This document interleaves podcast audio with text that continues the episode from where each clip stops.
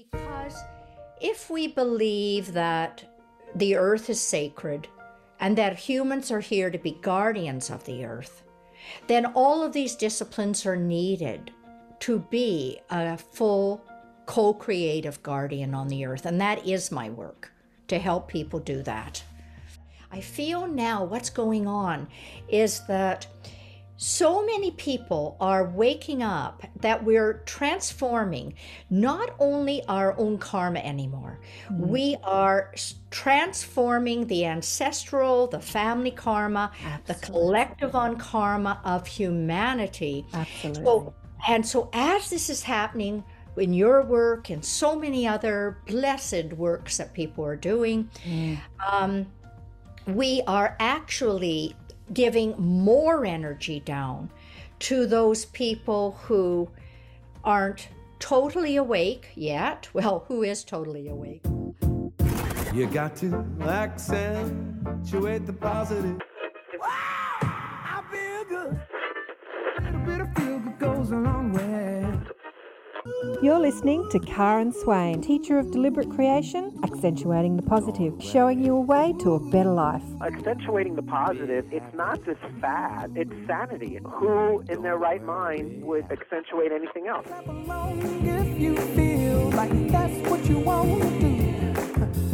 Hello and welcome to another show, Accentuating the Positive with Karen Swain. It's always wonderful to be with you again.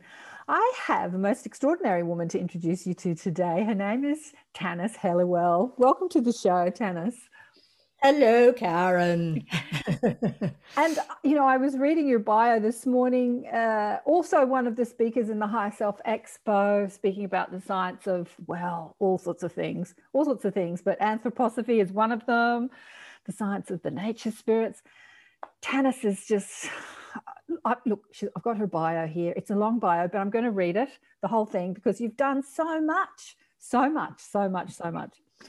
Since childhood, Tanis Helliwell has seen and heard elementals, angels, and master teachers in higher dimensions. Wanting to assist humanity with spiritual transformation, Tanis started conducting therapy practices specializing in spiritual transformation and led tours and walking pilgrimages to sacred sites across the world for over 20 years. She is a leading edge psychotherapist, well known for working to heal physical, emotional, and mental traumas and patterns, and has taught her techniques internationally to groups of psychiatrists, physicians, psychotherapists, as well as the general public. She was a faculty member of the Banff Centre for Leadership for over 20 years and numbered IBM and many medical, social services, and environmental agencies amongst her clients. To develop spiritual intelligence in the mainstream, Tanis also worked for almost 30 years as a consultant to business, universities, medical organizations, and governments. Whew. She has presented at conferences featuring people like Rupert Sheldrake, Matthew Fox, Barbara Marx Hubbard, Gregg Braden, Fritjof Capra, which was the only one I didn't know out of this, so I looked him up and he's amazing, and Jean Houston. These conferences include the Science and Consciousness Conference in Albuquerque, the World Future Society in Washington, D.C., and Spirituality in Business conferences in Boston, Toronto, Vancouver, and Mexico. She's also presented at Findhorn, Hollyhock, which I don't know what that is, ARE, don't know what that is, Edgar Cayce, Alice Bailey, and Anthroposophical Events. Tanis is the author of many books, including Summer with the Leprechauns, as well as Pilgrimage with the Leprechauns, Take Your Soul to Work, Manifest Your Soul's Purpose, Decoding Your Destiny, Hybrids. Is Hybrids a, a separate book? Yes, it is. It's hybrids, and the subtitle is So You Think You're Human. Wow. Oh my God. I want to read all these books. There's more to come. The High Beings of Hawaii Encounters with the Mystical Ancestors. And your latest book is called Good Morning Henry, which is about conversations with the body spirit to transform, out, transform the dark night of the soul into light. The body spirit is what Rudolf Steiner called the body elemental, which is fascinating. We'll talk about that and her books have been translated into seven languages. In 2000, Tanis founded the International Institute for Transformation, IIT, which offers programs to assist individuals to become conscious creators, to work with the spiritual laws governing our world. A student and teacher of the inner mysteries living in British Columbia, Canada, Tanis is committed to helping us develop our spiritual intelligence and a divine relationship with ourselves, others, and the earth so we can live in love, wisdom, and divine will. You can find more information about Tanis at iitransform.com and tanishelliwell.com. Boy, you've done a lot. I'm exhausted. Just, I'm exhausted. Did I do all that really? I know. it must be more than one life. I know. It, I, I must have been writing when I wrote that down. It must have been more lives for sure. Uh, how did you fit all that into one life? It's... By doing them simultaneously. Yeah.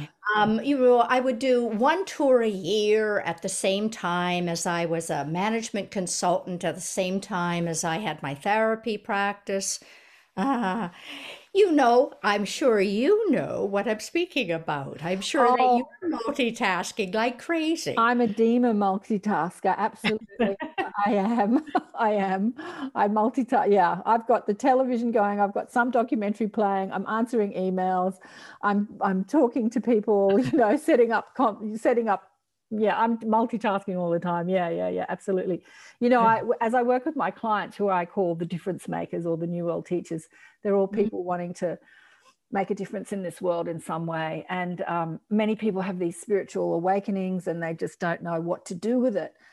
And I, I- and you know, looking at what you've done with your life, like, there's just so much you can do with it. You like, you, there's just so much. Yes, that's it. And what what I do, and I'm sure it's the same thing for you, is that I do what I love. Right. And that is really the key. It's when you have um, a passion about something, you sparkle. right. And when you do something that you really don't want to, it's like the energy is just flat. Absolutely. And people people are attracted to you when you're passionate and when you're flat, no one wants to know about it anyway. So so people often think, well, oh, I'll do this job for 20 or 30 years and then I'm going to retire and then I'll do what I really want to do. Well, what a waste of 20 or 30 years or your whole life. Yeah, I don't know if it's a it's a waste. It's just a choice, though, Tanis, isn't it? There's, I, I just, you know, I've uh, had a chat with my guides about the people that have come to this planet to be a part of the shift in the transformation in human consciousness, and and um, my guide said to me, we understood how difficult the Earth plane is, and you know, we sent millions because we understand that many of you, most of you, in fact, will get caught up in the human drama. And you just will it'll be too hard to do your work. It just is Mhm. like you'll just get married have kids go to work pay the mortgage you know like you'll just get caught up and um, i don't think it's wrong it's just a choice you know it's just a choice it's an experience. Yeah, it is a choice, but um, I'm sure that you reach those people. And I call that the dark night of the soul, right. When people are living a half life yeah. or they're only living a quarter life. yeah. Like when I when I was a, a management consultant for 35 years, I would have, if anyone asked my preference, I would have said I would prefer to only do spiritual workshops. right However, what happened was I did not, I didn't have a calling card. I had no letterhead. I called no one. And all of these organizations called me to do workshops. And so that said to me, no, you're supposed to be there. right And that allowed me to, it's like looking at where the breadcrumbs lead. Mm. So that allowed me to engage in that rather than thinking I'm trapped, I'm victimized, I would rather be somewhere else. Mm. I could say, I, I've been called here, obviously. And and the people who are going to be here in these workshops, somehow the 30% of who I am fully is going to be exactly the right amount that they need to hear right now. Right. Rather than thinking, I gotta lay it all out, the whole hundred percent shebang right now. Like, oh my God. No. yeah, that's that's such a great point. Uh, that's such a great point because uh, many people have spiritual awakenings think that they have to like leave their corporate world and leave their life in order to be spiritual hippies and do it differently. But I love that you were in amongst the mainstream, you know, bringing your magic and your wisdom in a very digestible way for the mainstream that they could cope with, you know. Uh, I love that you were sort of doing that. And I think that we can all do that. I, I was listening to a podcast, Third Eye Salon, and um, Linda Coulter Burge was share, sharing her story. And uh, she said that she had this past life a recall as a dream, a dream and, and she had an employee who was one of mm. these magic people who said to her one day, I want to talk to you about your reoccurring dream. And she said, What reoccurring dream? You know, that dream where you die because she in the dream she was killed. Uh-huh. And you know, and so there she was in this mainstream job, able to help this woman cope with something that was really she needed coping with because she would never have gone to a psychic or at that point in her life. Now she is a psychic and a teacher, but yeah, so yeah, we need people in the mainstream, you know. I, I think so. And and there are a lot of undercover agents in the corporate world. Right. And I remember once I was applying for this job with um, a, a, pulp and paper company, actually, one of Canada's largest. And I went to meet the head of HR and I went through, well, I can do customer service and I can do dynamics of change and I can do blah, blah, all these corporate title, you know, titles of workshops. And, and then, and then just I could tell he wasn't interested at all, and I had nothing to lose. And I could say, or we could do something really experimental about taking your soul to work. and he said, Now I'm interested. I love it. I love it. Taking your soul to work. Everyone should take their soul to work. I think everyone should take their soul everywhere, actually. I think everyone should live from their soul's perspective. You know what? Yeah. I, I'm fascinated because, you know, it says that you were seeing and hearing elementals, angels, and master teachers and higher dimensions ever since you're a child. I'd love to explore a bit of that. What was happening to you as a child? I was a closeted child, really. Um, I didn't realize that other people did not have these abilities of, of being able to be telepathic or clear, clear, uh, sentient or clear, clairvoyant didn't occur to me. And um, I was about seven years old when I was walking to school with a couple of my girlfriends, my little girlfriends. And one of them was saying one thing to me and thinking another. And I said to her, Why are you saying this and thinking this? She was horrified. And then the other girl was horrified. And I realized they couldn't tell the difference. It like the the penny dropped. So I went home that night and I tried it out on my parents. And to my to my great dismay, they couldn't tell the difference either. So at age 7, I developed my own system of ethics that I would only listen as deeply as people wanted to be heard and see people as deeply as they wanted to be seen. And um, and I didn't tell people about this. And there were a lot of secrets in my family, Irish family, secret, secret, secret. And um, I remember that they, I would leave my body and I'd go out and listen to a conversation my parents were having in the living room when they thought we were asleep. And then I'd come back to my body and call out the answer. And so there was a joke in my family that I had extraordinary hearing.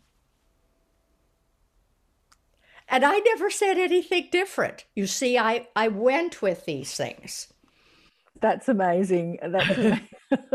I totally relate. I totally relate to you what people are thinking when they're saying the opposite thing. That was something that constantly perplexed me as a child, never thinking I was psychic in any way, that people would not say what they meant. And then I'd call them out and I'd say, How are you? And they go, Oh, yeah, good. Everything's good. Everything's fine. It's great. And I'm like, No, it's not. I get really angry because they were trying to, you know, pretend, cover it up. And you're like seeing what's really going on. And yeah, I just used to judge myself as being wrong, I suppose, because people said, no, you're wrong a lot. You're wrong. You're wrong. Mm-hmm. And, uh, but I wasn't wrong. I'm still no. Not, yeah, you're still not wrong. And now, and now it's your profession. And now it's my profession. I know. And now it's my profession. Exactly. So so ultimately, um, it all turns right. And I don't know about your parents, but I have to really say thank you to my parents because they had a hardware store, a mom and pop hardware store. And so it was a very concrete, practical life that I had where you you have a product and you sell it. And so they grounded me. It was a grounding that I went through. So so it wasn't a mistake, none of it. How about your family? Did you get the right parents? Oh, look, absolutely. I got the right parents for what I wanted to experience in this lifetime. And that was very selfish, very dysfunctional people. that absolutely showed me what misery was like. What, oh, dear. yeah, what not following your passion was like. Oh. what, what anger was like like they yeah you know like my mother died at 50 she had of cancer and i was mm-hmm. like about 15 16 and she really showed me what, what, misery was like and how you can how you can think yourself sick by holding on to hatred and resentment and and not and not being who you wanted to be. She's since reincarnated and now she is following her mm-hmm. passion. Like she never wanted to get married and have children. She wanted to be on stage. She wanted to be famous. She wanted to be creative and you know mm. for women in that era she she did what good you know respecting women do they get married and have children and settle down and she never wanted any of that and, and then her husband leaves her for a younger model and um, and then she's miserable for years and the misery just killed her at 50 you know she was the mm. perfect teacher really for mm. for someone wanting to know how how this world works and um, perfect mm. teacher i think i think all our parents are perfection, even when they're the most dysfunctional ones you can have. You can have brilliant, you know, teachers and kind, loving parents, or you can have the opposite, and they're all perfect for what you want to know in this lifetime, I think. Totally. And then sometime, you know, in either early or middle age, we have to overthrow the programming, don't we? Right. Yeah. Mm. But tell me about the elementals. Were you playing with them as a child? Were you speaking to the fairies and the leprechauns, or what was happening? Well, not only me, because a lot of children before the age of seven, there's this this veil, um, yeah. you know, and it doesn't exist between this world and the other world, and it it starts coming down when kids go to school, and um, so I was seeing what I called um, my special friend and I would play with my special friend. And this was this was an elemental. And so when kids are talking about playing with their special friends, they're often talking about playing with elementals. And this whole story about Peter Pan and going to Never Never Land and what a wonderful story that is. Well, Peter Pan is is an elemental, an elf. And and and you can only go before you hit puberty. And as soon as you hit puberty, you can't go there anymore. As soon as you start to grow up. Because that's when the veils come down either at age seven, and if you escape, they'll come down at at puberty. And for some reason, um, they didn't come down for me these veils. And um, I'm looking at you and I'm thinking, I don't know if those veils came down for her either. oh, God, I think they did for sure. For sure. I think they did. But wow. Yeah, that's, I've never thought about Peter Pan like that before. you're absolutely right, aren't you? It's uh, mm-hmm. the magic of childhood. I have a client um, whose husband's had a terrible accident, and she's got these young children, and he's okay, he's healing. But I said, "How the, you know, how do the little one? How are your kids coping?" And she said, "The little one, who's about two, is just in pure ecstatic joy. You know, dad's sick, but it's uh-huh. not affecting his joy. You know, like his joy." And I'm uh-huh. thinking, "Oh, if only we could all be like that." Like, regardless of the chaos happening around us, if we can maintain that connection to that joy that these little kids have, you know, when he comes online, he's laughing and giggling and waving and he's just exuberant. Mm. If only we could all be like that before the veils come down. And then after they do, we have to learn how to help people and ourselves remove them right. so that by the time we get them removed, we're back to joy again. Mm. So, what did the elementals teach you as a child? Were you talking to them and having conversations with them, and the angels and the masters? You said.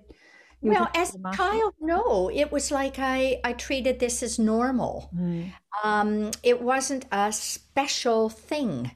Mm. Um, it was all. It was just part of my everyday existence. And um, I think the the difficult time for me happened when I was eight years old, and um, we moved from living in the country, um, really, really a remote place, a different province, to Toronto. And my parents, not having very much money, they opened their first store, very little store, and we lived above it um, in this tiny apartment where my brother and I shared a bedroom without even a window. And um, and it was on a highway. So there was no connection with nature.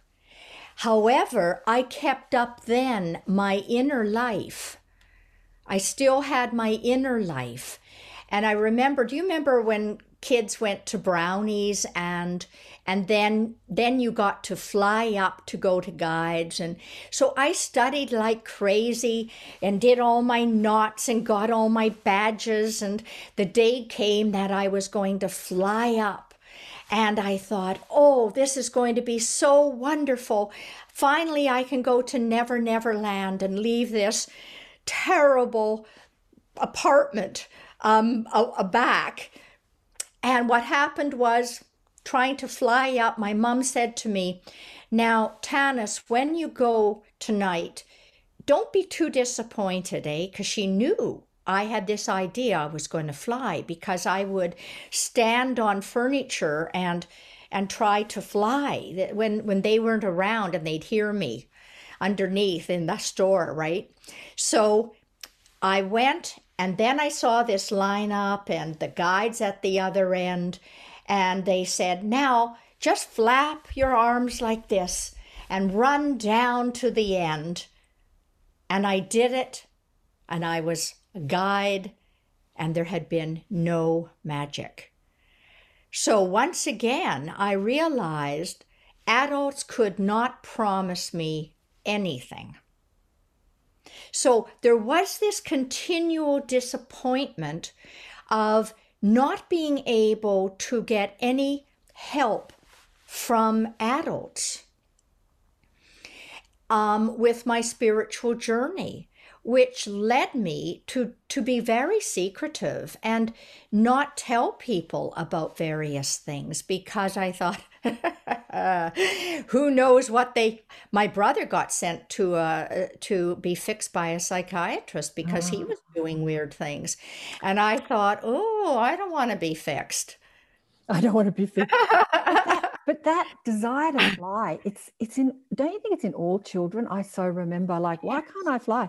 And i used to have flying dreams and like i can fly in my dreams. Why can't i fly? But it's i think it's a memory of who we are as spirit and weightless and without a body. It must be a memory and then it's so yes. confusing that we've got these dense heavy bodies that just don't lift off.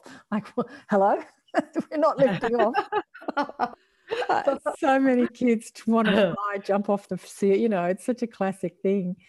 Yeah, and you realize that the yeah the adults weren't going to help you, and so your brother was pretty switched on as well.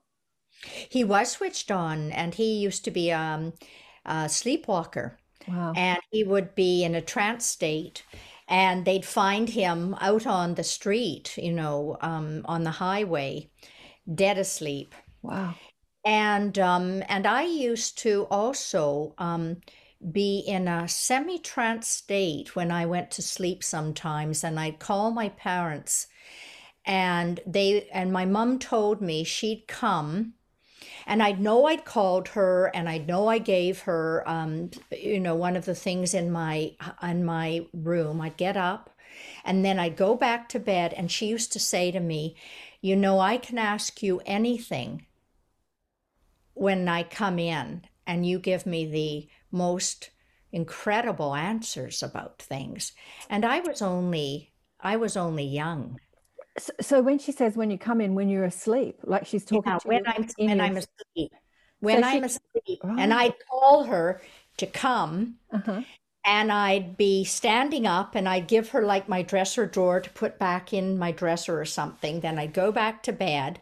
She'd follow me to the bed, and then she would start asking me questions. And I knew she was doing it, but I was also I was in my astral body, um, being able to still speak, and yet semi trance state is the best way I can describe it. I was almost unconscious, but not. I know, I know exactly what you're talking about.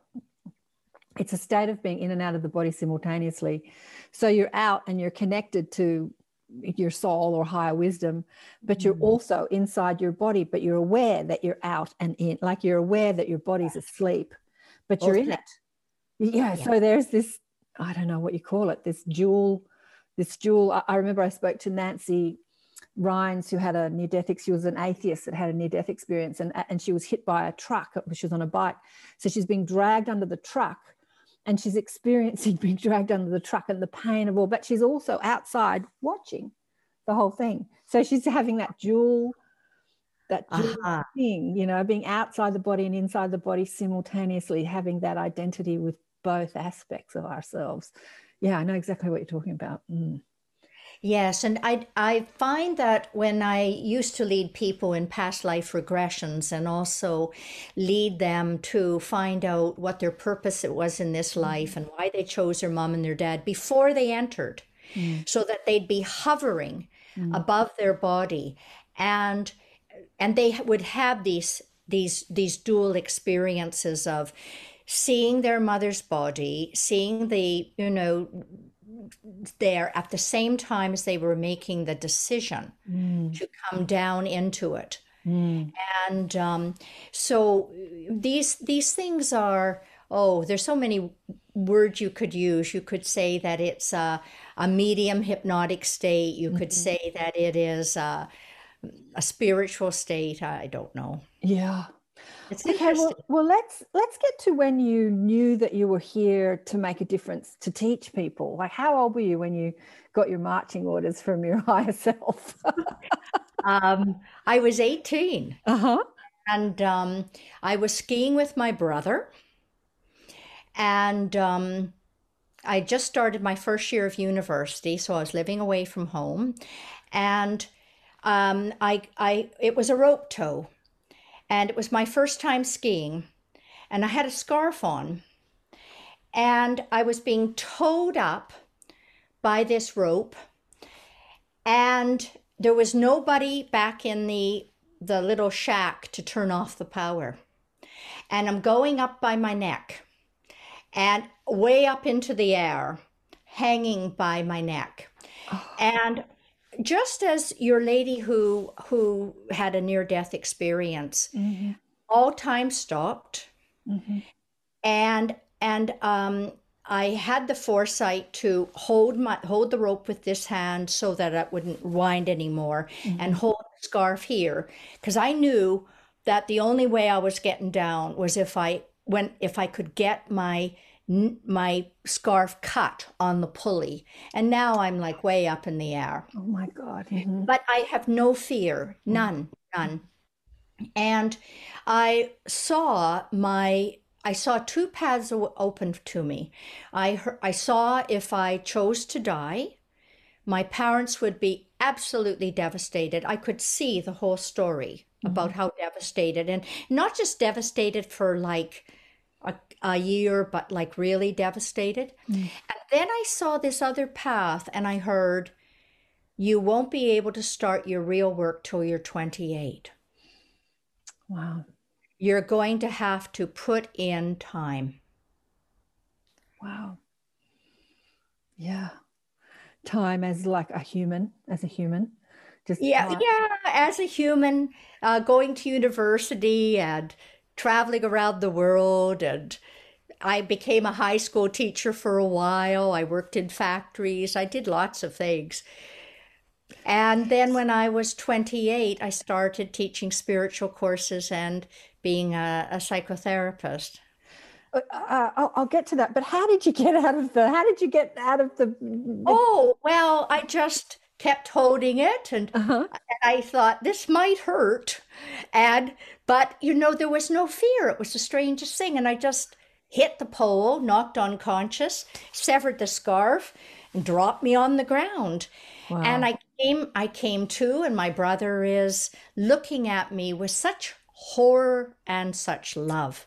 Mm. and so I didn't say anything. I didn't say I mean, this was before the days when you go to a chiropractor or you think you should be calling the ambulance.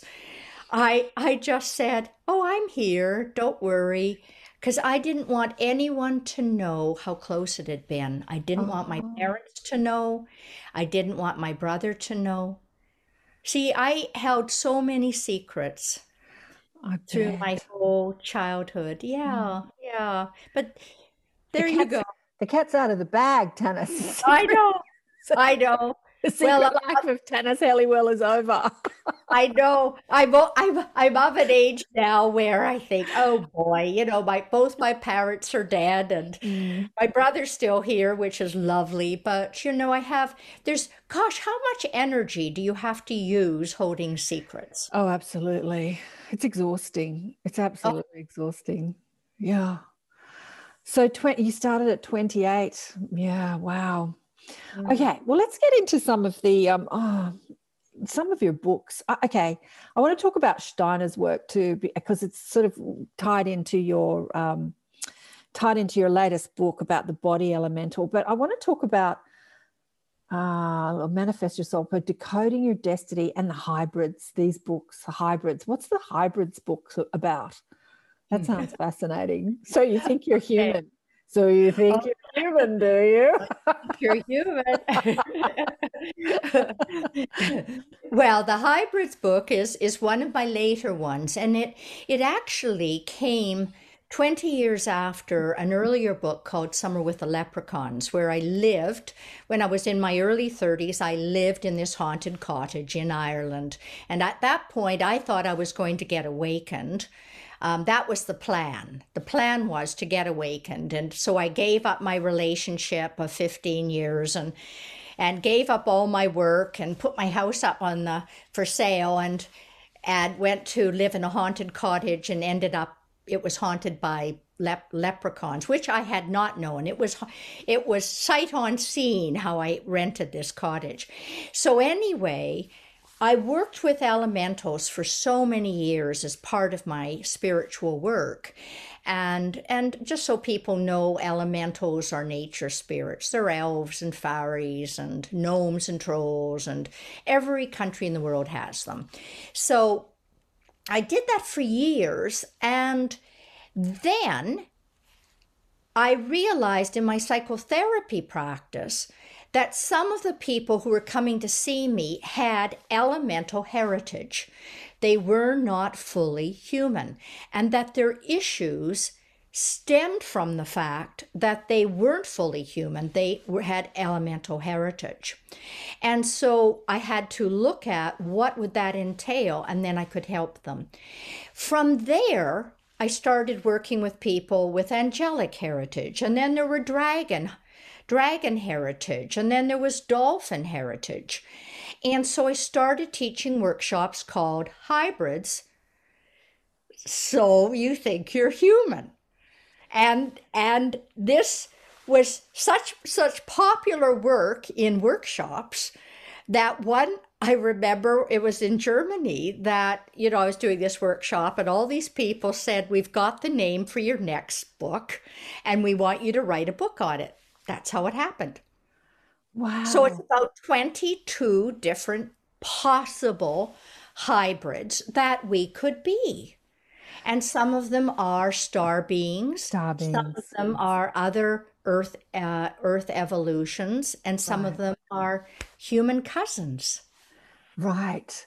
So when you say uh, heritage, like elemental or angelic heritage, what does that look like? Because it's not exactly like having a past life, is it? It's it's it's it's a part. Like, how does that? How do you explain that? It's what is our essential essence.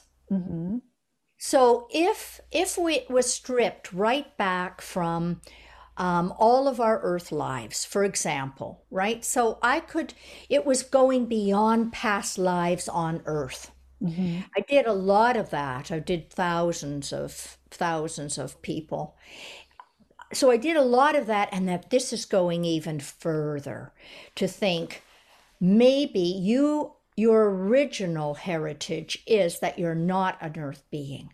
You might have been here for thousands of years, even hundreds of thousands of years, but you may not originally been an earth being.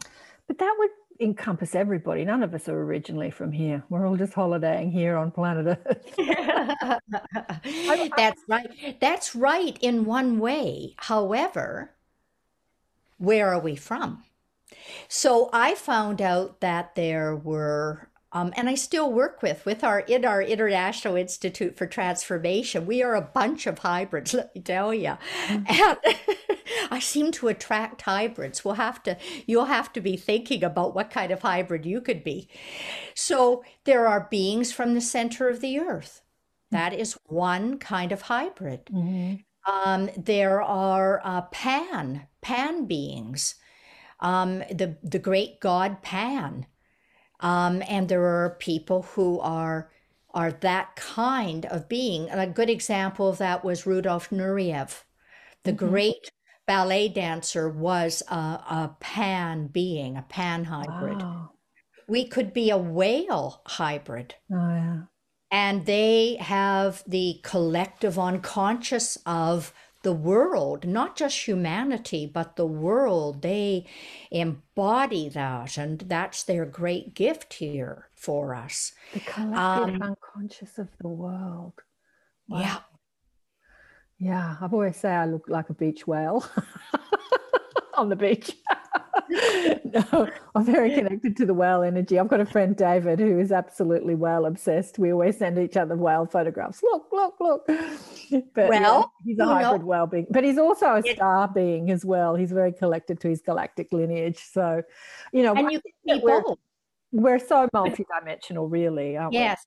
Yes, but but you and you could be both. You Mm. could be. But normally, um, if you're a star being, you would choose maybe one or two possible Earth evolutions to enter. So you could, like being a star being, decide, "Ooh, I'm going to come into whale evolution for gosh knows how long. We know that the whale and the dolphin are all connected to human evolution anyway, that we were split off before. So, and then at some point you could have said, well, now I'm going to leave the whale. I'm going to now come in to human landform evolution. So that is a possibility. Um, I find that star beings are more common to leave an ev- another evolution than maybe um, or, uh, elementals, for example. What do you mean by that? Well, well, I've I've spoken about how a star being uh, could decide I'm going to become a whale, and then after so many thousands of years, they decide now I'm going to be a human Mhm, on land mhm. Instead of a human in water, and um, and and yet an elemental might have initially been an elf comes into human evolution, is so gifted in the arts that they they're happy. They're just going to stay in human evolution. They've got enough to juggle between their elf heritage and their human. That is enough. Thank you very much. So they won't sort of take on the star lineage. You're saying? No, you, you no, they wouldn't. They wouldn't. wouldn't. Usually, the star lineage comes down so, yeah. so in your experience, what does a dual soul with a elemental, um, you know, look like? Someone that has a that has the elemental lineage. So, how does their life sort of un- unfold as a human? Oh well, you may think I'm one, but I'm not. I'm actually a star being, but I did spend a lot of time with uh, elementals, so I have done that, and um, and so I can carry that, and that's also maybe why they trust me. They trust me and get me to write these books because of that time, and um, so let's say okay, let's say somebody like an elf.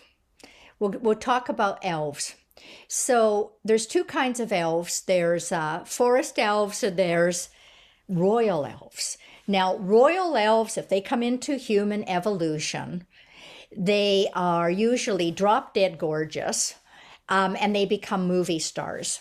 They're usually slender and they um, can take on elves any elemental can take on many different personas. So I won't name names, but you can imagine who some of those people could be. And they have a magnetism, just a natural charm and magnetism. Well, I'm thinking about Meryl. Possibly. Meryl Streep. Yes. She's yeah, she's got the knack of taking on all those different yes. personas. Yes. And you often they are gifted in more than one. They could also be gifted in painting, they could be gifted in singing, they could be gifted in dancing. And so there are common problems though that sometimes um, elementals have um, addiction is one of the problems for example because when you're in the elemental world, you can change the reality with a thought. Oh, I want to be in a different place, and they travel in space and time.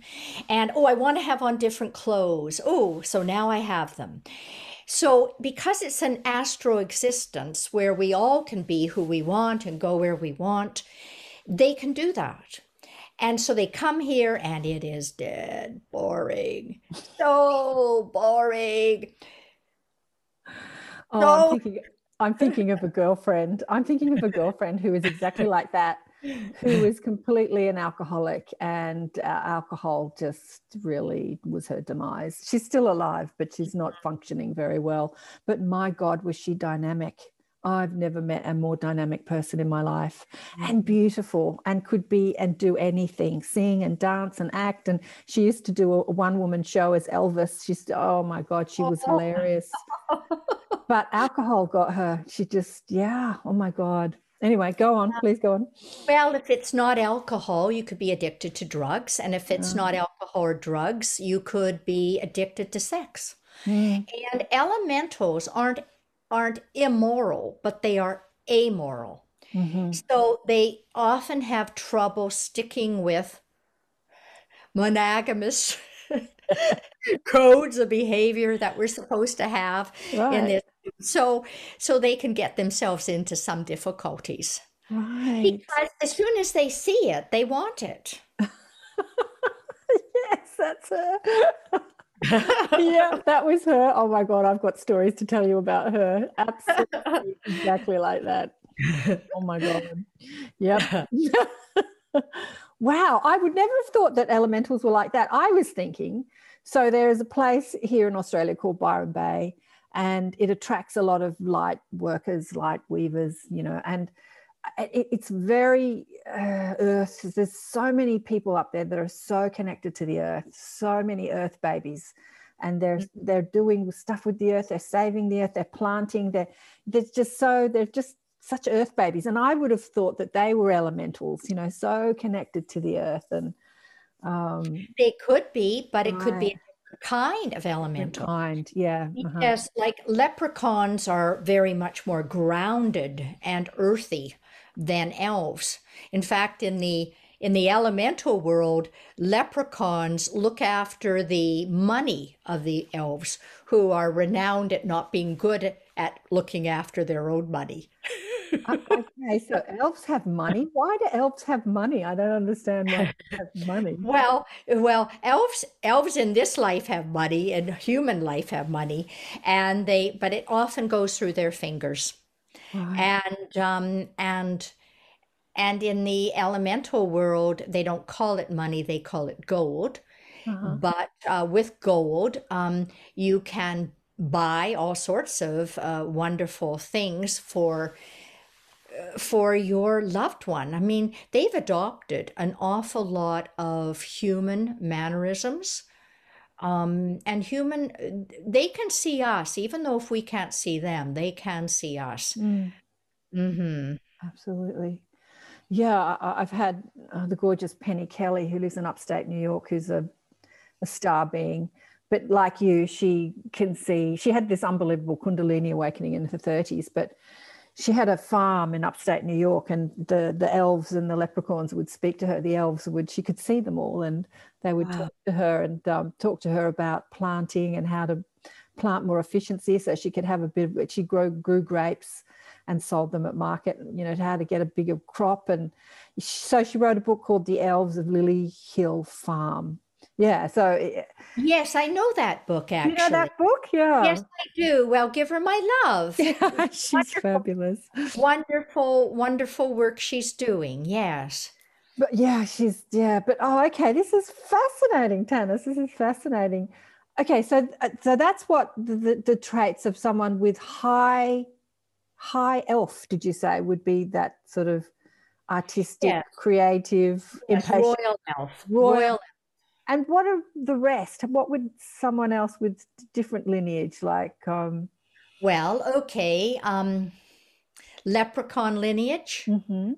Can you think of someone who was a renowned comic and other comics held this person in very high esteem and said that he was the best of them all? And he passed over from suicide not too long ago. Oh, you're talking about Robin Williams. I am. So leprechaun lineage. Ah, that's interesting. Yes. Leprechauns have the gift of the gab. They can, they like to think that they can outtalk and outsmart any other elemental. And they love to have a little bit of a word debate with humans. My leprechaun friend, because it's a leprechaun friend I actually have, his name is Lloyd. And um, he's the one who wanted me to write these various books on how to work with elementals. And, um, and he loves it when I match him, when I, when I can rise to the occasion and match him in a joke or turn Oh. something around. He loves it. Mm, mm. Yeah, it gives him great good fun. So he doesn't like to just have people who have no sense of humor or can't do a debate or anything like that. Yeah. So, what about people that have angelic lineage? I was speaking to Robert Henry, who channels the archangels, lives in South Africa, talking to the archangels through Robert because Robert leaves the building when the angels come through. And he said something quite poignant. He said, just like humans can, he said, split, he has this sort of accent, split, split their soul, split. He said, the angels can split their soul and incarnate into human lives. So, um, so that the angel soul doesn't incarnate, it splits and then comes. So it was really interesting that little bit of um, detail to this whole thing because yeah, it's so fascinating. What Yes, it is. what would the traits of an angelic lineage look like? Well, my partner is um, an angel hybrid, Mhm. and um, they they hold the essence of the divine. Mhm. Um, and so the elementals are form builders. They build the beautiful form on the world, the trees and the rocks and and the gardens, the, the all of our foods and the mountains and the waters. But the angels imbue the form with essence, with life, and so it depends on what kind of um, quality the angel has. So you've got like angels of healing or angels of peace or um, I, yeah, a lot of um, angels that work with Archangel Michael, mm. I have found, which is will, mm-hmm. will, um, have come into come into incarnation, and um, yeah, so and they need it, they need it. But there's something pure about um, about uh, angels and their commitment to the divine. Um, even if they haven't led what from the outside looks like a pure life, they there is a purity about them. There's a trustworthiness about them. You trust yeah. them. Yeah. Is that your is that your your feeling as well? I'm yeah. I'm thinking they're they're in sir, they're in service. Like I'm thinking of people that do jobs like nurses and teachers and like they're in they're constantly in service they're in service jobs like helping and being in service to humanity in some way mm. in all sorts of jobs yeah yeah beautiful wow fascinating and we could go into the star lineage but there's so many star lineages that people could be connected to so many what's your experience with the hybrids from the from our star nation people friends family well, the angel is a, a star nation. Mm. Um, depends on which one I should talk about. Um, maybe um, I'll talk a little bit about. Hmm. It wants me to talk about mine, and I'm avoiding it like the plague. I spit it out, spit it no, out. No, no, no, no, no. That one I don't want to. Why I not? I... Come on, Tanis. Why don't you want to talk about it? It's um it it comes with um a kind of modesty. And I think that this is um a Canadian quality. A Canadians um you remember that all my life I tried to hide. Mm. I tried to hide so that um, I wouldn't I wouldn't shine too brightly, right? Mm-hmm. And I wouldn't be noticed. Right. Why? Because it would have been dangerous. And Canadians are known for being the compromisers, uh, you know, the modest ones, the peacekeepers. Um, and maybe it's because we're, you know, glued at the hip to a very other kind of nation, which is south of us. Um, but I often think that if you put a Canadian American together, you would get the perfect combination. so so you'd get the American going out there and leading and you know and being whatever you know not taking no for an answer. And then you'd have the Canadian saying well hold on now. Um, we have to look at the other side. Okay. And, kind of spill the beans. What's your star lineage? Come no. on. out there. You're avoiding the question. oh my god oh i'm gonna blush i blush now i've made such a big deal about it now i have to say it oh that is so funny okay okay i am one called an El an El so um, the El are the same as the Elohim, they're the same as the elders. They are also the teachers of the elementals because mm. Els also create form. Mm. So it is natural that I would have a partner who is an angel to imbue the form with essence. So they're mental. Elves are more mental. Angels are more from the heart. And um, I often say that in the um, we've got a threefold flame in our heart, and it's the flame of love, wisdom, and divine will. Mm. And um, I've always known that my strong one was wisdom. Mm. And it's not that I don't value love, I've worked on it all my life. And in the last 20 years since this this IIT organization that people wanted. I didn't want it. Once again, I was happy just doing my workshop and I'm off. Uh-huh. They wanted it, so I had to commit to it. So I've had to move into will. Mm. So ultimately, we need all three and in balance. Mm. But this book that I've just been writing, mm. it's written by the body elemental, which is the same as the body spirit, which, as it turns out, is the same as the Holy Spirit, which is the same as the Divine Mother, Sophia, and the Divine Mother, the Holy Spirit, is guess what? They're in charge of wisdom. Mm. So, yeah, it's about wisdom. Okay, so I often get my clients and students to speak to the wisdom of the body. So often I, I, say to them, if you've got pain in your body, rather than saying, I've got to get rid of this pain, I've got to fix it, I've got to heal it, I've got to go take a drug, go to a doctor, have some acupuncture, like just go into the body and ask it what it's trying to show you and speak to the wisdom of the body because the pain is an indication that there is an um, resistance or out of balance. And like, let's look at what that is.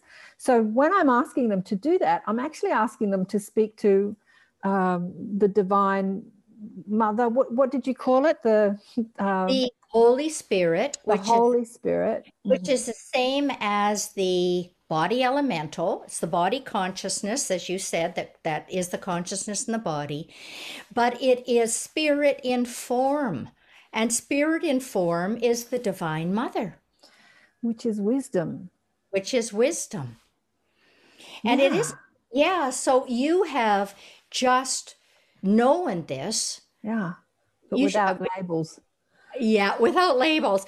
Bloody hell. I wish you'd written a book. It's taken me seven years on this book. It's never, I never take seven years on a book because layer and layer, it was like an onion, layer and layer and layer kept on revealing itself and um, how to make it more simple, more edible. so the book, uh, Good Morning Henry. Who's Henry? Henry's the body. Spirit. Henry's the body spirit. You've just Henry. given him a name just for. He just said no. He he he said he wanted to be called Henry, and then when I said, uh, well, I find out halfway through the book that Henry is the same thing as the Holy Spirit. He didn't tell me that initially. And then I said, Well, what the heck? You're, you know, this is the Divine Mother. Why aren't you Henrietta? right? And what did Henry say? yeah.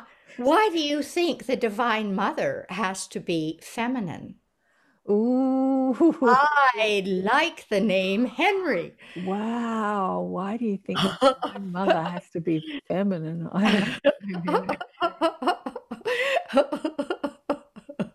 That's perfect.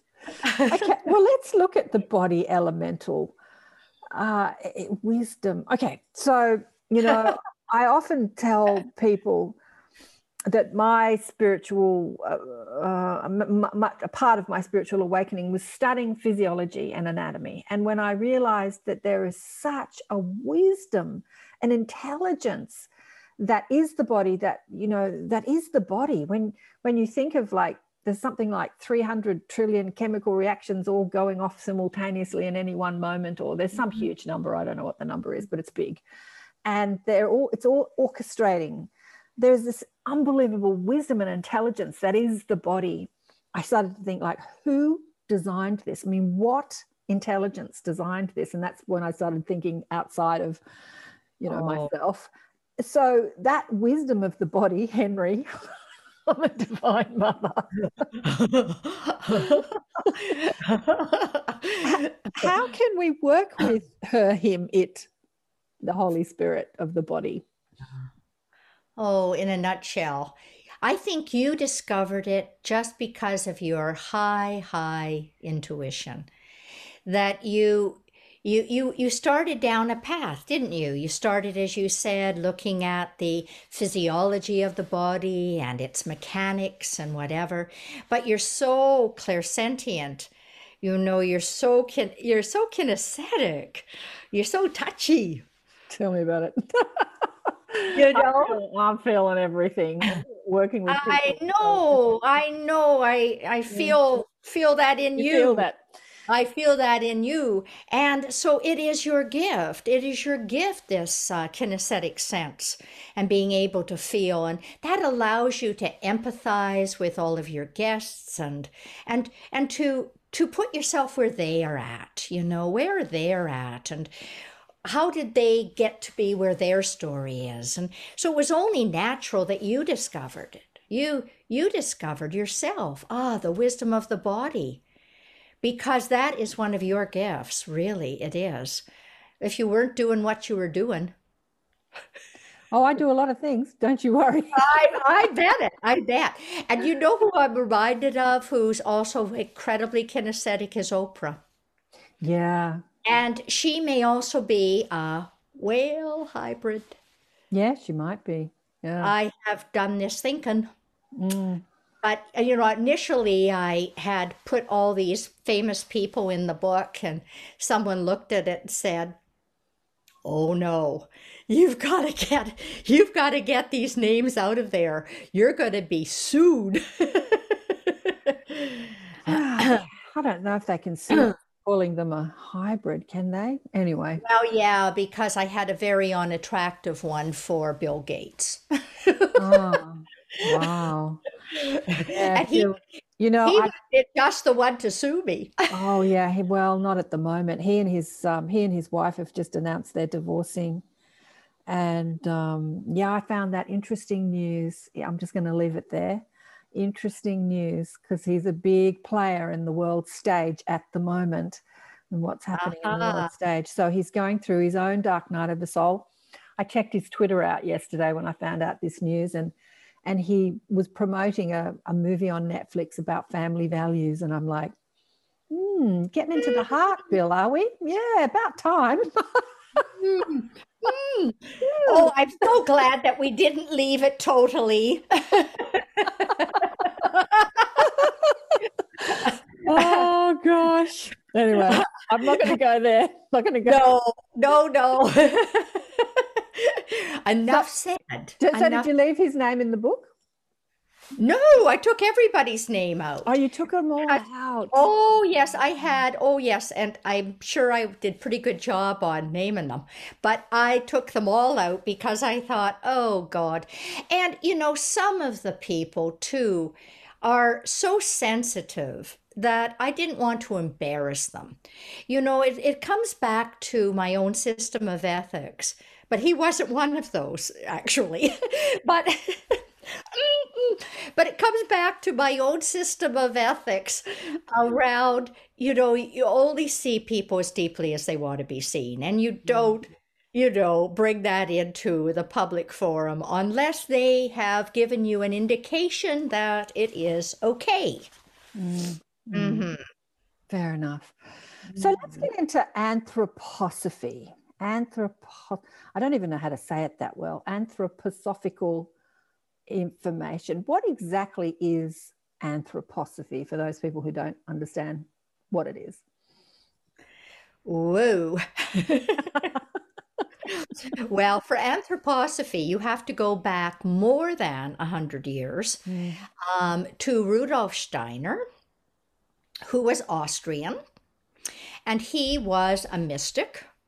And he was an interesting mystic in that um, he really functioned incredibly well in the world.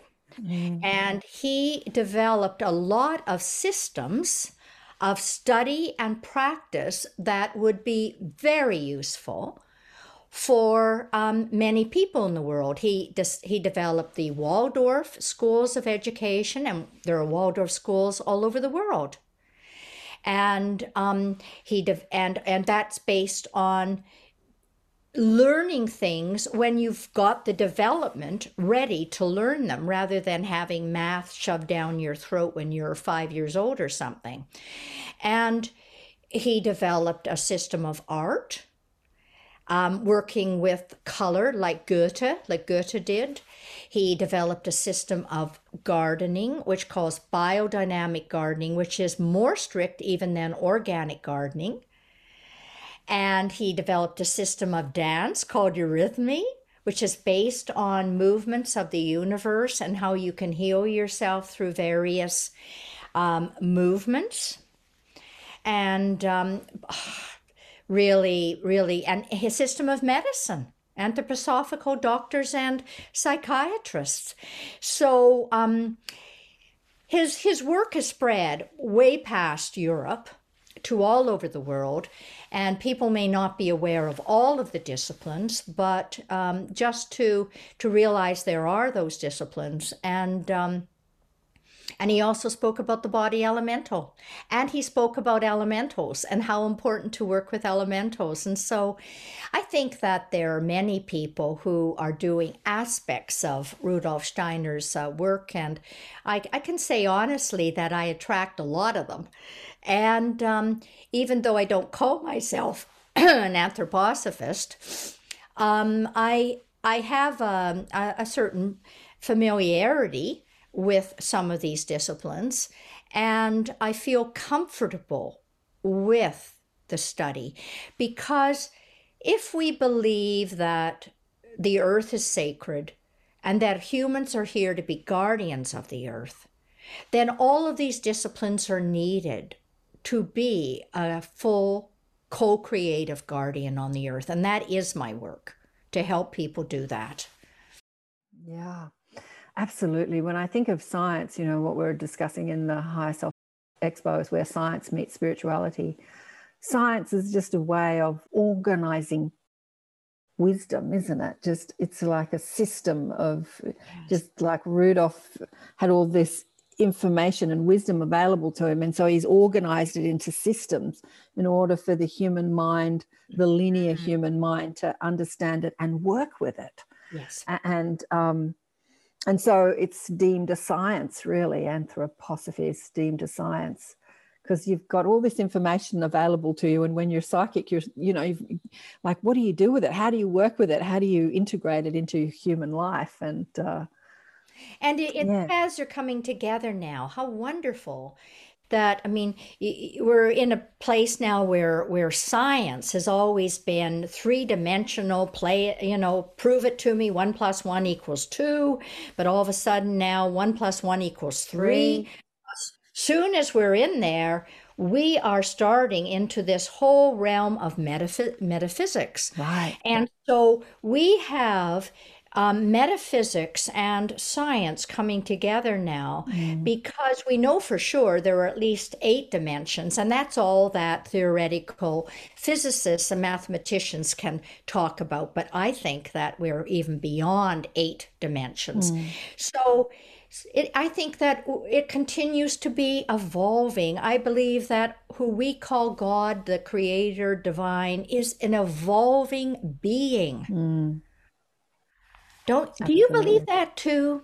Oh, absolutely. How could it not be? How could it not split oh. itself into infinite streams of consciousness that is all playing out in in infinite amount of lives on many different planes of existence and you know and, and not evolve i mean it's continuing to expand and grow through all the experiences that we have in our you know in our so that's why i say when we go back to the beginning of our conversation even if the light workers come in and get caught up in the in the human drama it's still an experience which is evolving the all uh, even when their intention to be of um, help and to help teach and evolve this world is not played out in a lifetime that experience that they do have is still benefiting the whole because it's all experience that um, mm-hmm. is benefiting the whole, the whole being God, if you want to call it that, or the unified field or the morphic field or whatever you want to call it. yeah. So conscious. Pardon. Mm. So or the collective unconscious. The collective unconscious. Yes, it's yeah. The it's the same. Yeah. Uh, huh how could it not be evolving? Yeah, many, many teachers of spiritual discipline say that, you know, God is the divine and the perfect. And so perfection, it doesn't change. But I don't think that God is not changing. I think that you're right. It's ever evolving and expanding. And how mm-hmm. can it mm-hmm. not? Yeah. Just, and I, oh, yes, sorry to interrupt. I was just saying it's unfathomable to just speak of the the amount of just what is out there available in there out there. Just just think about it. Just look out just look up at the stars in the sky and the amount of consciousnesses and lives and experiences going on. It's just unfathomable to even think about anyway go on. Please go on. What were you going to say Tana? oh i was just going to add to what you were saying and that is that these these people who you say may be on more unconscious and and just paying their bills and going to their job they're not keen on and whatever and how they're still evolving. I really feel karen karen i have to get it right karen karen I really, you, we have a good sense of humor about this. you could start calling me Tanis, you know. uh, anyway, uh, where was I going? I really um, feel collect, the yeah the collective unconscious that I feel now. What's going on is that so many people are waking up that we're transforming not only our own karma anymore, mm-hmm. we are transforming the ancestral, the family karma, Absolutely. the collective on karma of humanity. Absolutely. So, and so, as this is happening, in your work and so many other blessed works that people are doing, mm. um, we are actually giving more energy down to those people who aren't totally awake yet. Well, who is totally awake? Well, I believe there's levels of awakening as well. Yeah, okay. So so anyway, those people are starting to get higher frequencies interacting with them so that they don't have to transform near as much that they thought they were going to have to. It's it's sort of when Jesus appeared on the road to Damascus, um, you know, and and we went from the karmic rule, an eye for an eye and a tooth for a tooth, to the law of grace. You know, when when he said to Paul, "Your sins are forgiven you," even though Paul was or Saul of Tarsus initially, but Paul had been a persecutor of Christians. And I think that this law of grace is infiltrating through the law of karma. And things are speeding up. Absolutely, exponentially speeding up.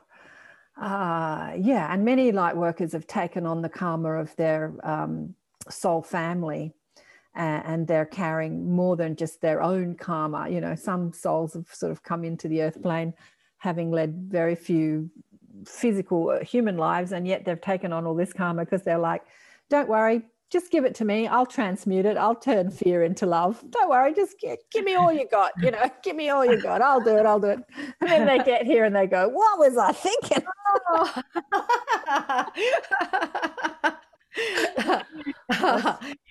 However, yes. we're never given more than we can handle. With. Absolutely. So, how would we, you know, as we look out into the world, I watched the mainstream media yesterday, which I don't normally do. Now, why did I do that? Oh, because there was smoke everywhere when I woke up in the morning and I put on the news thinking, where are the fires? Anyway, I couldn't find any fires, but I watched a bit of the news, and when you watch the mainstream media, oh my God, that is something you should never do.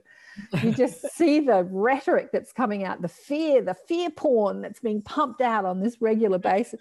You know, when you mm. look at the mainstream media, you think that the world is in this worse place than ever before if you mm. watch the mainstream media and and then you don't think well we're not evolving. How are we evolving when there's so much fear in the world and people trying to force you into doing things that maybe you don't want to do? And if you can't then they're going to take your rights away. And uh, what do you think about what's going on at the moment from your perspective Tanis?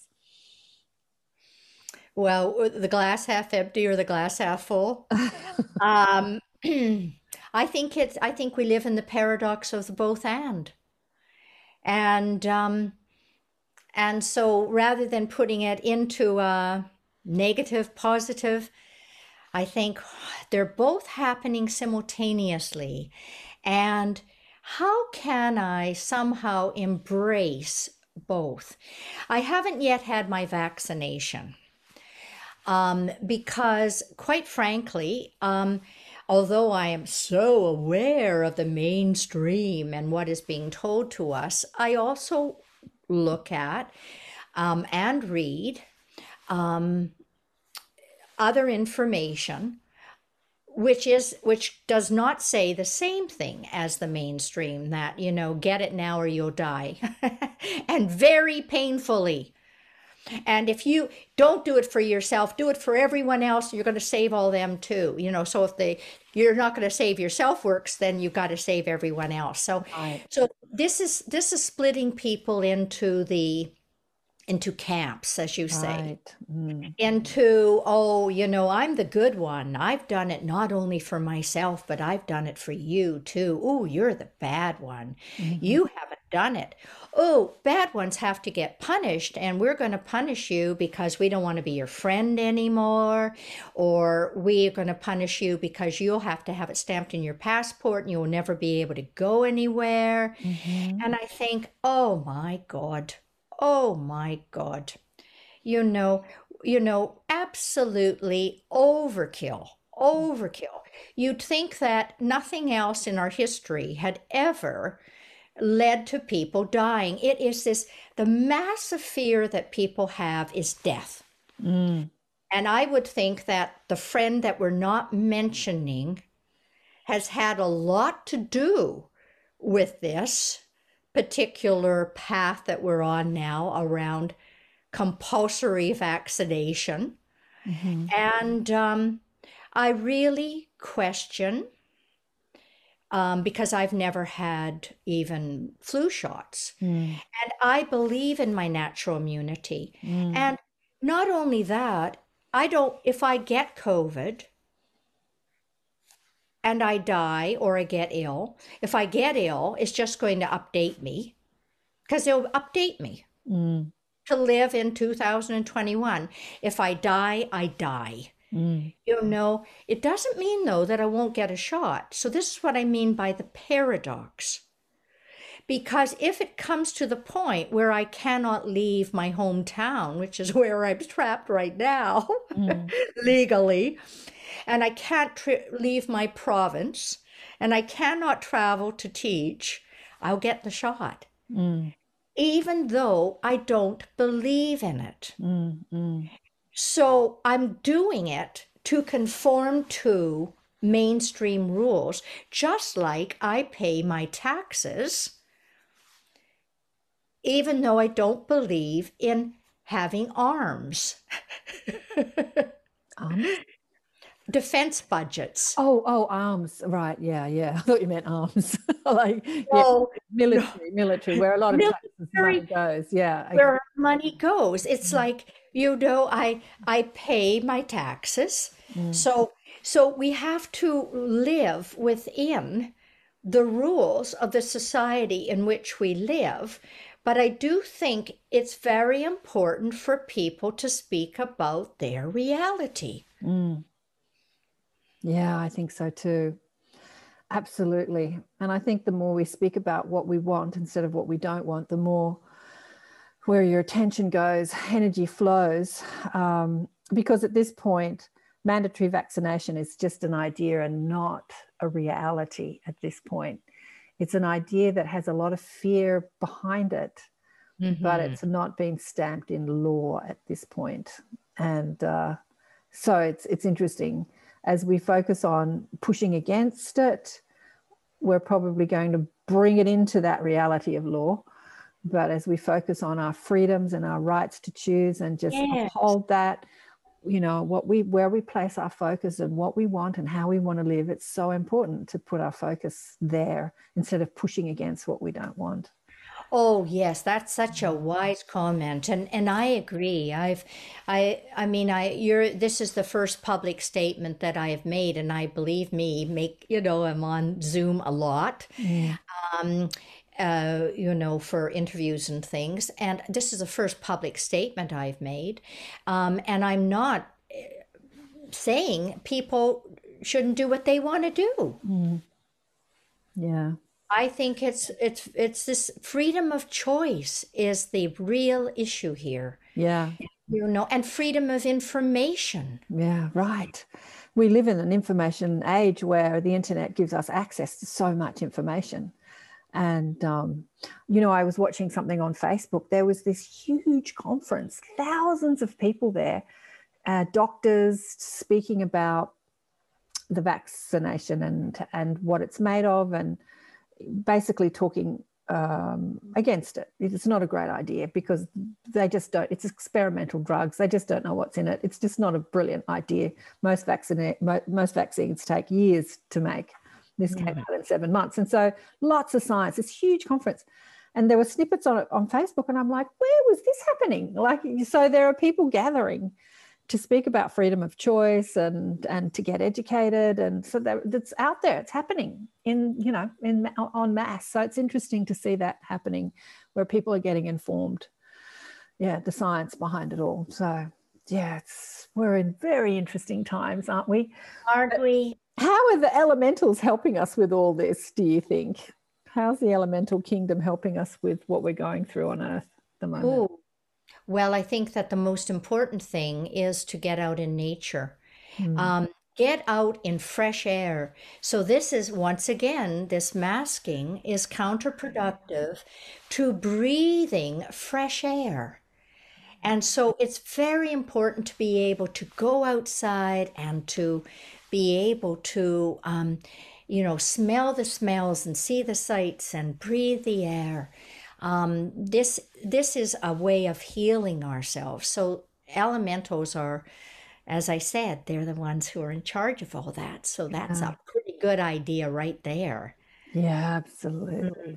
But I think that you're in Australia, and I understand that Australia is not um, so difficult for things currently. Oh, look, we've had our challenges. Definitely where I live, uh, it's been pretty pretty relaxed. Uh, there are other cities that have not been so relaxed. There's been mass lockdowns and really strict, really strict rules, and you know, people. Yeah, it's been ugly.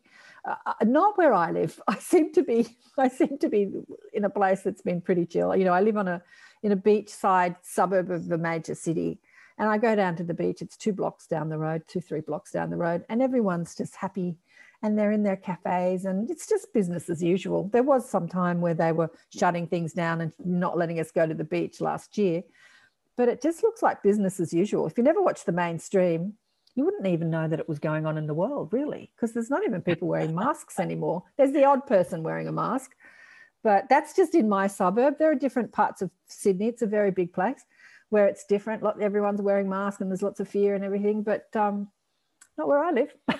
We're very chilled in my suburb.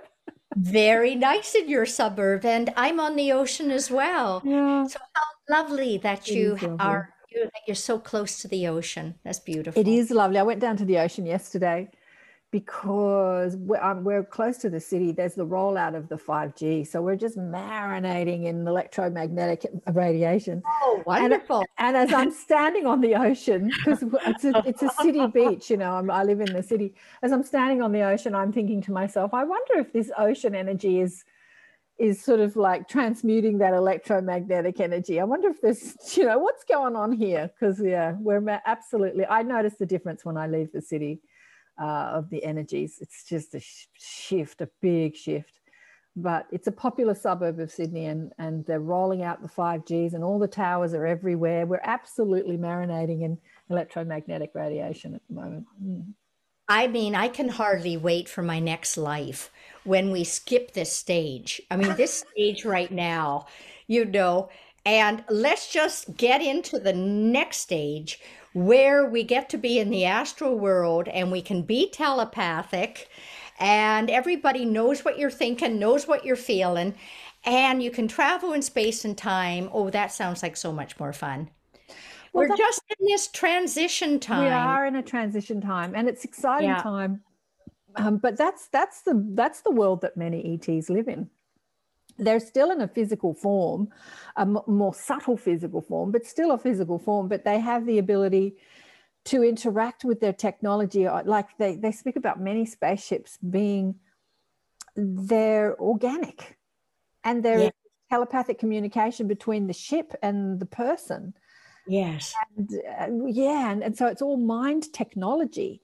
You know, there's a science there that we're just starting, we're at the precipice of understanding. And I find that so exciting.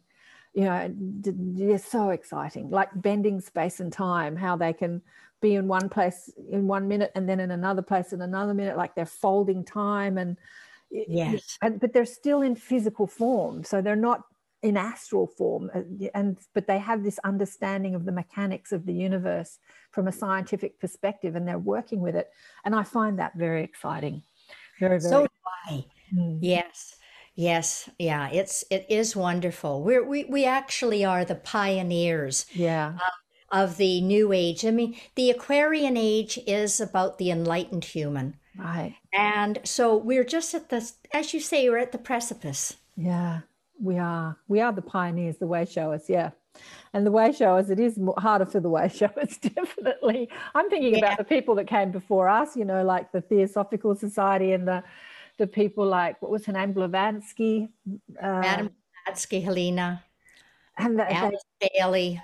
alice bailey even uh yeah alice bailey even uh the seth material you know jane roberts back in the 60s Yes. seth and yeah so yeah it's there's been some amazing information that's come through many people all righty well i think we'll leave it there you've got some new courses i think that you've got coming out did you want to have a quick chat about that before we go Oh, thanks. Thank you so much. Yes. Well, folks, those who are listening, um, those that have would you believe, would you believe that we have just launched a nature spirit course? Oh, I think you would. And it's on co-creating with elementals to heal the earth. Beautiful. So anyway, it's um it's about the body elemental, it's about finding your own partner, your own elemental partner to work with and we've got workbooks, videos with yours truly and MP3s to guide you through a whole bunch of guided visualizations. So you'll come out knowing lots about nature spirits and having a stronger connection. So yeah, it's um, on our website now. And I so think that's on iitransform.com is that or, You- or is that on talisman yeah, it yeah, it you it's on both of those. It's um on iitransform.com and also on uh tanishelliwell.com. And uh yep, you could go on and it's also under spiritual spiritual transformation courses. And do you have a do you have oh is it spiritual transformation courses.com? Oh, I haven't heard of that. Well that I sounds think interesting. so. Yeah, it's brand new. In fact, I might even be wrong. Still be interesting to look Try all three. In doubt, you, I like the third option is always good. do you have a YouTube channel as well where you've got I do. I do. so Yep. look up Helliwell. I guess it's under Tanis Helliwell. Okay. Yeah. Mhm. It- and um, we'll we're gonna. I know you're gonna post this on on your sh- channel and send me the link, and I'll put it out in my newsletter as well. That would be lovely. I've really enjoyed our chat. It's been fun, isn't it? There, there's been so much more we could have talked about. Your life is so full and fascinating. It Just I wanted to hear, yes, because I would like to hear about the other things you're doing, which you alluded to. I'm interested. there's, yeah, there's lots. Yeah, there's lots. When you get your marching orders from Spirit, you know, it's up to us whether we implement them at all. Uh, all of it. Um, yeah, but there's lots to do. These are transformative times, and there's lots to do. Mm. And there's so many ways that we can do it. So many ways we can do it. But thank you And so much for being. Pardon. And as you said, do it with joy. do it with joy. Thank you so much for being on the show. It's been just such an honor and a blessing to have you on the show. You too. It's been really lovely. Thank you for having me. Thank you. Keep well. Wow, such a beautiful conversation with Tanis, wasn't it? I have to thank uh, one of the listeners of my show put us together actually, and for the life of me, I couldn't find her email. And I've just found it. I've just found the email from Tanner saying that um, I've just received an email from one of um, my fans, your fans, um, called Lisa. And uh, she's a big fan of my work and Tanis's work. And she put us together. She said, um, she said she sent Tanis an email and said, maybe you'd like to be on Karen's show. I really enjoy the show. So thank you, Lisa. Thank you. You have a French last name, so maybe you're in France, or, you're probably in Canada, in French part of Canada. Uh, thanks for putting us together. I, I just adored Tanis. She's just wonderful. She's such a wonderful being. Oh my God. She's doing amazing things uh, in this life, amazing things. Of course, like normal, I had a big chat with her there were lots of things that I wanted to ask her that I didn't get around to asking. I wanted to ask her about having a Sasquatch, you know, hybrid soul. That would have been interesting. And um, I wanted to get more into her hybrid soul too. She said that she's a an El, an El. And she said, and I said, I don't know what the El's are. She said that they're mentioned in the Bible, uh, what the El's are. She still didn't go too much into it. Um, I would have quizzed her more about that, but being quite humble, she said, oh, I'm glad you didn't quiz me too much more about that. But uh, it would have been fascinating to learn more about what the El hybrid souls are. And she said it's even in her name, Helliwell, that L sound. Yeah, it's, it's interesting, isn't it? This life, just fascinating conversation with Tanis. So hopefully she'll be one of our speakers at the High Self Expo and she'll speak about the science of well, the science of anthroposophy, I suppose, or the science of the elemental world, the sorts of different sciences that she could speak about. She could speak about so much, so much. She said she isn't an expert on anthroposophy, so she feels like other people could speak better. And I said, just speak about whatever you want to speak about. It'll be fascinating, whatever you say. Absolutely fascinating. So, yeah, I hope you enjoyed that. I know I did. I learned a lot today about hybrid souls. That book sounds fascinating. And the um, the book that she's brought out, uh, Good Morning Henry, about the elemental body, the, the elemental of the body. That sounds interesting too. She said that she hasn't actually got it released in English at the moment. It's only out in French because she she sent it to a French publisher who translated it into French and published it in French, but hasn't published it in English. So she's and maybe doesn't publish it in English. So maybe she's waiting for um, an English publisher to publish it in English. But that sounds fascinating too. So if you're French, maybe you can get the book in French. Yes, I think I'm not going to say too much more. Uh, beautiful, beautiful. I think I told you last time, if you're watching the show last time, Garnet Schulhauser is coming back into our Inner Sanctum online groups to speak to us this month, month of May. And um, that's always fascinating. Garnet, just love Garnet. He's written his fifth book but his publisher isn't releasing it until next year, which is a little disappointing for his fans, like me. I'm one of his fans who can't wait to read it. He finished it at the end of last year. We've got to wait a year for it to get published. And like, I'm so excited to hear about it. He says he can't talk about it until it's published, but anyway, we'll see.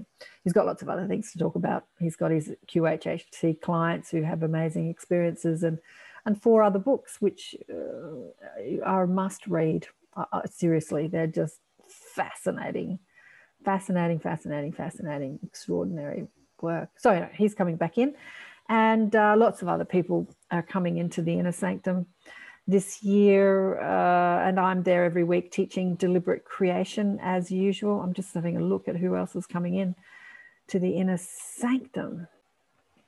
Aaron Abke is going to come in next month and chat to our little tribe about, well, he can talk about anything, but the law of one is what he loves to talk about or what we love to, him to talk about. I think he loves talking about A Course in Miracles, actually.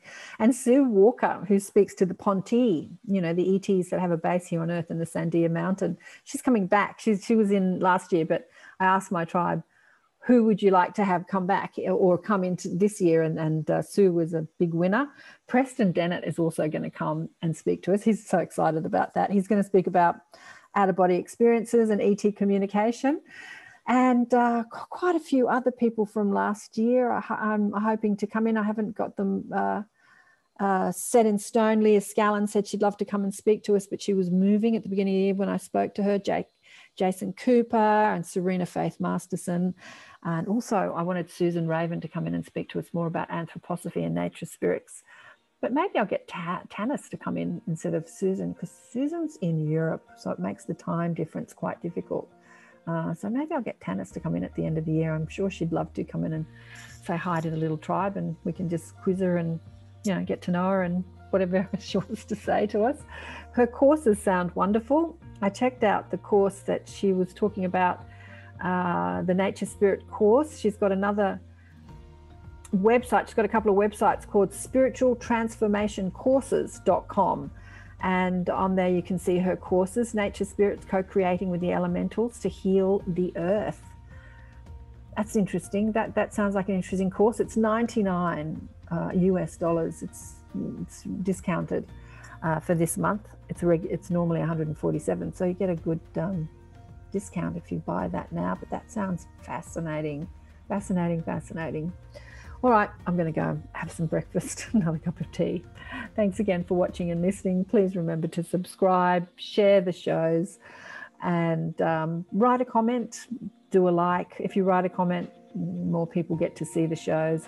And if you share the shows, I have noticed an incredible decrease in the amount of people seeing the show since I turned off all the advertising. I turned off the advertising probably about six months ago and the show used to be rocketing with all the new people and now i turned off the advertising it did the opposite. It stopped. People i started declining. So anyway i thought that's interesting isn't it? Because i'm not a financial viability to this platform. And um, so it's up to you to share the shows and up to me to share the shows to get them out there. Um, it's a bit of a shame. I've been thinking about even turning the advertising back on just so more people see the shows.